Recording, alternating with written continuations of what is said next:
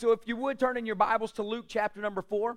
We're going to start in verse number 16, Luke chapter number 4 and verse number 16. And the title of this morning's message is called Jesus-Mas. Jesus-Mas. Now we're familiar with the term Christmas, but this morning I'm changing it to Jesus-Mas because when we talk about Christmas, we get it misconstrued with everything else that goes on in the world. We think of presents, we think of eating too much, we think of the schedule, we think of where we got to be when on Christmas Day, and then we almost can't wait for Christmas to be done. But the problem with Christmas is it's not really Christmas because it's lost its full intention. So this morning I want to get the focus back on what Christmas is really about, and that's Jesus, amen. And when we put it back on Jesus, we're going to learn how to truly experience Christmas. So would you stand with me this morning as we read Luke chapter number 4, starting in verse 16, and it says, "And he," talking about Jesus, "came to Nazareth, where he had been brought up, and as was his custom, he went to the synagogue on the Sabbath day." Now I want you to make a specific reference to this. It has nothing to do with the sermon, okay? "And it was Jesus' custom to be in church on the Sabbath day," is what that said, right? So if Jesus had to go to church every Sunday to be perfect, what do you think that means for us? Amen? That means we need it Monday, Tuesday, Wednesday, Thursday, Friday, Saturday. It means I need it more than one day if Jesus had to go one day a week. "So as was his custom, he went to the synagogue on the Sabbath day, and he stood up to read. And when he stood up, he was handed the scroll of the prophet Isaiah, and it was given to him. And he unrolled the scroll and found the place where it was written." And this was what Isaiah prophesied about Jesus himself. And it said, "The Spirit of the Lord is upon me, because he has anointed me to proclaim the good news to the poor. He has sent me to proclaim liberty to the captives, the recovery of sight for the blind, and to set liberty to those who are oppressed, and proclaim this is the year of the Lord's favor." And he rolled up the scroll, gave it back to the attendant, and sat down. And the eyes of all in the synagogue were fixed upon Jesus. Lord, we pray right now that at the reading of your word this morning, you would truly enlighten us to who you've called us to be and to what you've called us to be as the body of Christ. And Lord, I declare that supernatural freedom right now takes place in this place. And so we truly begin to experience the power and the kingdom of God like we never have before. In Jesus' name we pray. And all God's people said, amen. You can be seated. Now, those are some of my favorite verses in all of Scripture talking about Jesus and what he came to do. And so as we begin to talk about what we're getting into today, what is Christmas really? Like really when we get down to it, what really is Christmas? And what does Christmas have to do with all the stuff we celebrate and everything that we do? And we need to understand this. Christmas shouldn't just be a holiday. It should be a lifestyle. Christmas should not be a holiday. It should be a lifestyle, as we'll learn here in just a little bit. And if we only celebrate Christmas as a holiday and not as a lifestyle, we're going to miss the full meaning of Christmas. And so to get a full understanding of what Jesus was walking into when he was born into this earth, if you'll read in Luke chapter number 2, it has the birth story of Christ.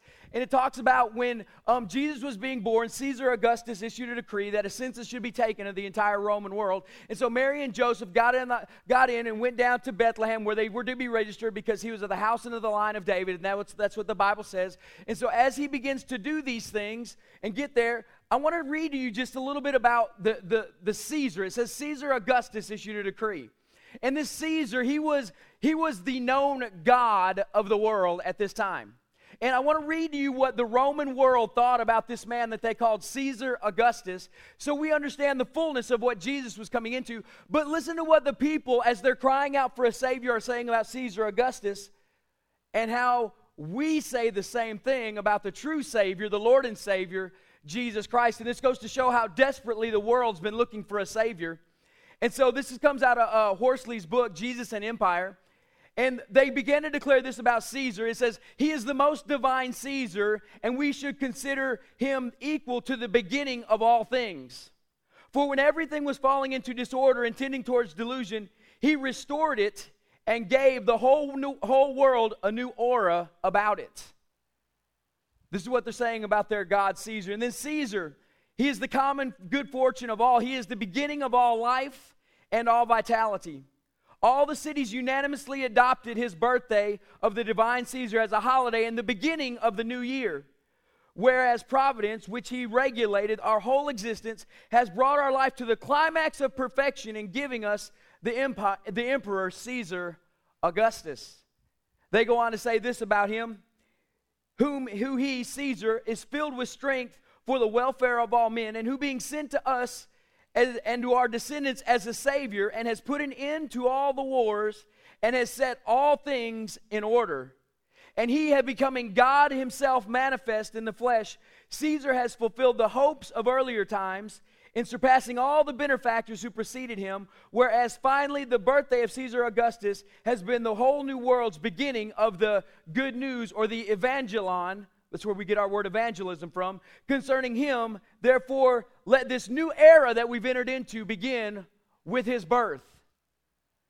And this is in this book of Jesus and Empire. It talks about the cult of the Roman world and how Caesar, the divine Caesar, was everything that came into that the world was looking for at this time. And so when we begin to talk about Jesus and Jesus when he came, and do you remember the story of the Magi when Jesus came? Do y'all remember that story? Say amen. And some of you realize it, they call it wise men, some call it magi, whatever you want to call it. But they showed up about 2 years after Jesus was born, and I'll give you another message on that some other time. They showed up about 2 years after Jesus was born, and they go to King Herod, who is the king over the area of Israel and Jerusalem at the time, where Caesar's over the whole empire. He put kings over all the land places and different countries that were there, kind of like governors is what we would call them. And so he put them over those people. And so when the Magi from the east came and they settled in, and they went to King Herod and said, "Where is the one who has been born king?" The whole world begins to freak out, because they are over here declaring Caesar is the God King. And now we have people from another language, another tribe, another nation saying, "We've seen the signs in the heaven. We've seen the stars in the east. We've seen how it stopped over Bethlehem. We've come to see the King, the new King." And it threw the world in disarray. When's the last time you begin to recognize Jesus for who he truly is, and it throws your life in disarray because you realize you've had it all backwards?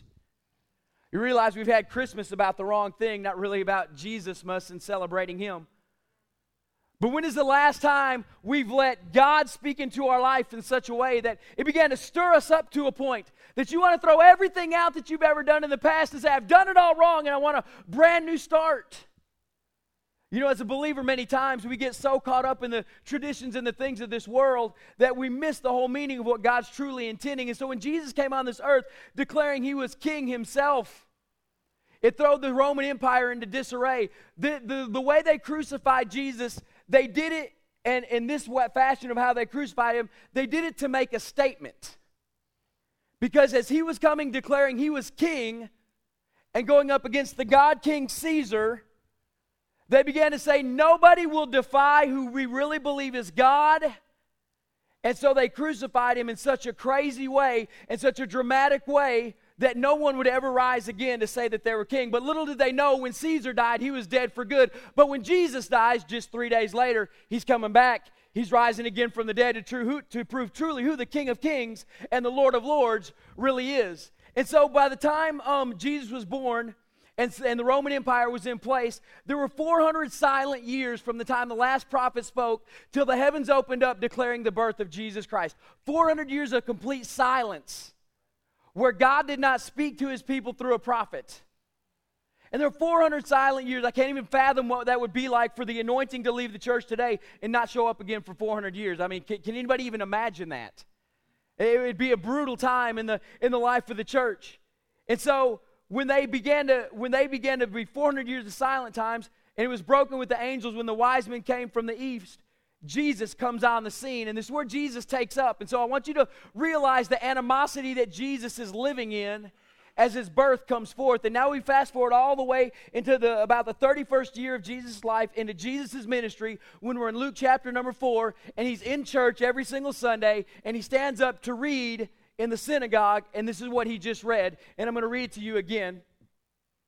And it says, "And he came to Nazareth, where he had been brought up. And as was his custom, he went to the synagogue on the Sabbath day, and he stood up to read, and the scroll of the prophet Isaiah was handed to him.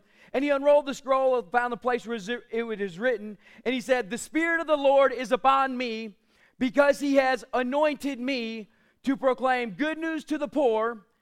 He has sent me to proclaim liberty to those who are captive, recover the sight of the blind, set liberty to those who are oppressed, and proclaim that this is the year of God's favor.'"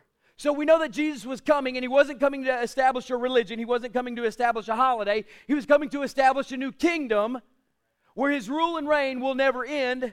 But if he's coming to establish a kingdom, by what power would Jesus begin to establish this kingdom?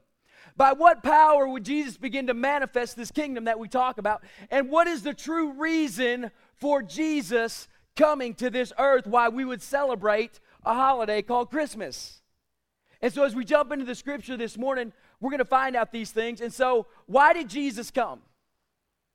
Why did he come? This is something that we all think, well, duh, that's a silly answer. But when I ask you to pinpoint scripture and verse, why did Jesus come? A lot of the church goes silent because we know he came to forgive. We know he came to heal. We know he came to set free. We know he came to get us to heaven one day. Yeah, all that's kind of good, but the real reason he came was for this. And the reason for Christmas is this verse of scripture right here.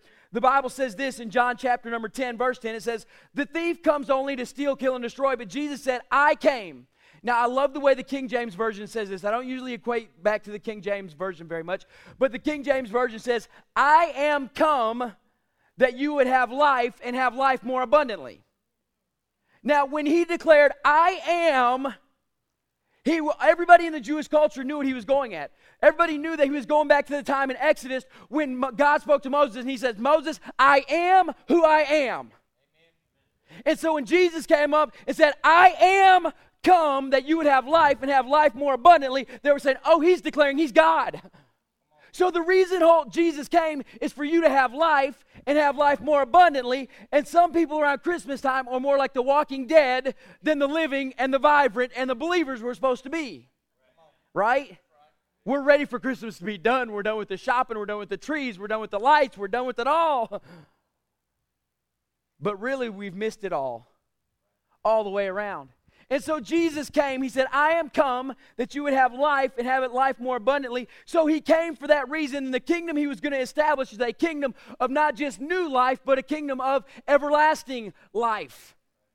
Now listen, your kingdom of everlasting life does not start when you get to heaven. It started when you got born again. Your kingdom of everlasting life doesn't start when you cross over the Jordan in the sweet by and by, like all those old hymns of old sing about. Your new life starts right here, right now, in the midst of this worship service, even this morning. So some of you, if you're kind of bah humbuggish right now, say, "I need the I am to come and give me life and give me life abundantly." Right? And if you're ever down or suffering in your life, you just need to declare the reason the I am begins to come. And so we know that Jesus, when he comes, he didn't come to start a holiday. He came to start a kingdom which affects every area of our life. So what is the answer for what we're looking for here? The answer for what we're looking for here is simply this. You must begin to let life infiltrate every part of you that's existing in death. I'm going to say that again. You must begin to let life infiltrate every part of you that's still existing in death. Let me tell you what that means. It means some of you are dead to a hope or a dream in the future because you've been so disappointed in the past. You better bring your past junk and bring it before life and let God begin to give life abundantly to what you think is dead and dying. Some of you in your marriage, you think it's dead and dying when God's saying, "If you'll just bring it before me, I'll let life abundantly infiltrate that life of death that you're existing in." If you'll bring your issues of your household before God, the death that spews over and the death that spews out of our ungodly mouths sometimes. Amen. If we'll bring it before the giver of life and let life begin to infiltrate that death, we serve a God who raises the dead back to life. And so if we serve a God who raises the dead back to life, it means he can change whatever circumstance you're in to a circumstance of life and vitality in his new kingdom that he's establishing. So now that we know that Jesus and the reason he came is this, how is he going to do it and by what power is he going to do it in? Now this is where I want to really get into the message. All that other stuff is just good stuff. This is where I want to really get into this message because this is where God begins to change things. John 10:10 is the reason for Christmas. Luke 4:18 is the essence of Christmas. John 10:10 is the reason. Luke 4:18 is the essence. Now there's a word I just used, essence, that I'm going to give you the definition in that we're going to use. Essence is this. It is the attribute or set of attributes that make an object or substance what it fundamentally is, and which it has by necessity, and without it loses its identity. I'm going to say that again. Essence is this. It is the attribute or set of attributes that make an object or substance what it fundamentally is, and without it, and it has by, and which it has by necessity, and without it, it loses its identity. And so now Luke 4:18 says, the Spirit of the Lord is upon me because he has anointed me to do those five things that we've just mentioned over and over and over and over again. And so the reason of Christmas is John 10:10. Why he came is to give us life. The essence of Christmas is Luke 4:18. Now, you can't really have true Christmas without Luke 4:18, because that's the reason Christmas really came. Now, some of y'all are saying, how does that even connect? Well, I'll tell you, every time you say Merry Christmas, this is what you're saying. Merry means to be happy and joyful, right? Christ means to sell, or it means the anointed one and his anointing. Mas means to celebrate. So you have be happy and joyful because we're celebrating the anointed one and his anointing every time you say Merry Christmas. Amen. So every time you say Merry Christmas, Ralph and Lisa, every time you go out there and say, oh, it's Merry Christmas, you're saying, oh, we're really celebrating the anointed one and his anointing. Amen. How many of y'all had an anointed Christmas lately? Some of y'all need to let that life-giving power infiltrate the death that you've called Christmas, because every time you say Merry Christmas, you're saying, really, we're here celebrating the anointed one and the anointing of God in our life. Right. We're not celebrating the presents, the trees, the gifts, the candy, the good food. All that's reasons for celebrating. But the reason we say Merry Christmas is because we're saying we are celebrating the anointed one and his anointing. Do you remember all that junk I read about Caesar? Even though they declared him as God king, he was an oppressive, abusive king who his way of walking in power was keeping everybody else in poverty. So why do you think Jesus said, I've got good news for y'all who are poor? I'm going to recover the sight of the blind. Those of you who have no vision and your hope is gone, I'm fixing to bring it back. Get ready, those who are oppressed, I'm fixing to set you free. Why do you think Jerusalem started rejoicing? Why do you start to think they started declaring him as God King, Jesus Christ? Because he come to set them free from everything that they were going to do. Now those five attributes is what fundamentally Christmas is all about. Now, essence is this. It is the attributes or set of attributes that make an object or substance what it fundamentally is. So what Christmas fundamentally is preaching the good news to the poor, proclaiming freedom to the prisoners, recovering the sight of the blind, release those who are oppressed, and declare that we're in the year of God's favor. That's what Christmas is. That's the set of attributes about it. Now listen, which it has by necessity. Now I say this for a reason. Christmas has these five attributes by necessity because if you take these attributes away, it's no longer Christmas. Right? For example, I know Damon's favorite cookie is an oatmeal raisin cookie. Everybody said amen. Amen. Mine's a chocolate chunk with a big old piece of chocolate in it. Thank you, Jesus. Well, we'll go with Damon's cookie. It's an oatmeal raisin cookie. It has ingredients in it by necessity that make it an oatmeal raisin cookie. One is oatmeal, the other is raisins, right? And probably a bunch of other stuff. Y'all who cook, I know what else goes in there. You put a little cinnamon in there, whatever you want. But it has oatmeals and raisins by necessity. If I took the raisins out, it would no longer be an oatmeal raisin cookie. It would be an oatmeal cookie. It would just be an oatmeal cookie. So Christmas is this. It's the set of attributes that it has by necessity that make it Christmas. Oatmeal raisin cookies has a set of attributes by necessity that make it an oatmeal raisin cookie. If I take the oatmeal out, it's just a raisin cookie. That doesn't sound too good either. Just an oatmeal cookie. I like some raisins in my oatmeal cookies. So if I take one of those ingredients away, it is no longer what we say it is. Therefore, it no longer is the truth of what it really is. With Christmas, if we take away those five attributes that I've been talking about, the preaching the good news to the poor, the setting liberty to the captives, the declaring it's the year of God's favor, the recovery of sight from the blind, and releasing those who are oppressed. If you take those 5 attributes out, it is no longer really Christmas. It's just a title over a holiday. It just is a title over a holiday that becomes meaningless over time and then has no long-lasting results. Now, how many of y'all ever heard the big controversy? It's not happy holidays, it's Merry Christmas. And all the world, church world gets flustered. Really, the world's being more honest than we are because there's 5 attributes we've taken out of Christ or out of Christmas. It really is just happy holidays for a lot of us. But this year, when you begin to put those 5 attributes back in Christmas, your family comes in and they're not feeling good because of all the stuff they've been doing. You got the ability to set them free. Amen.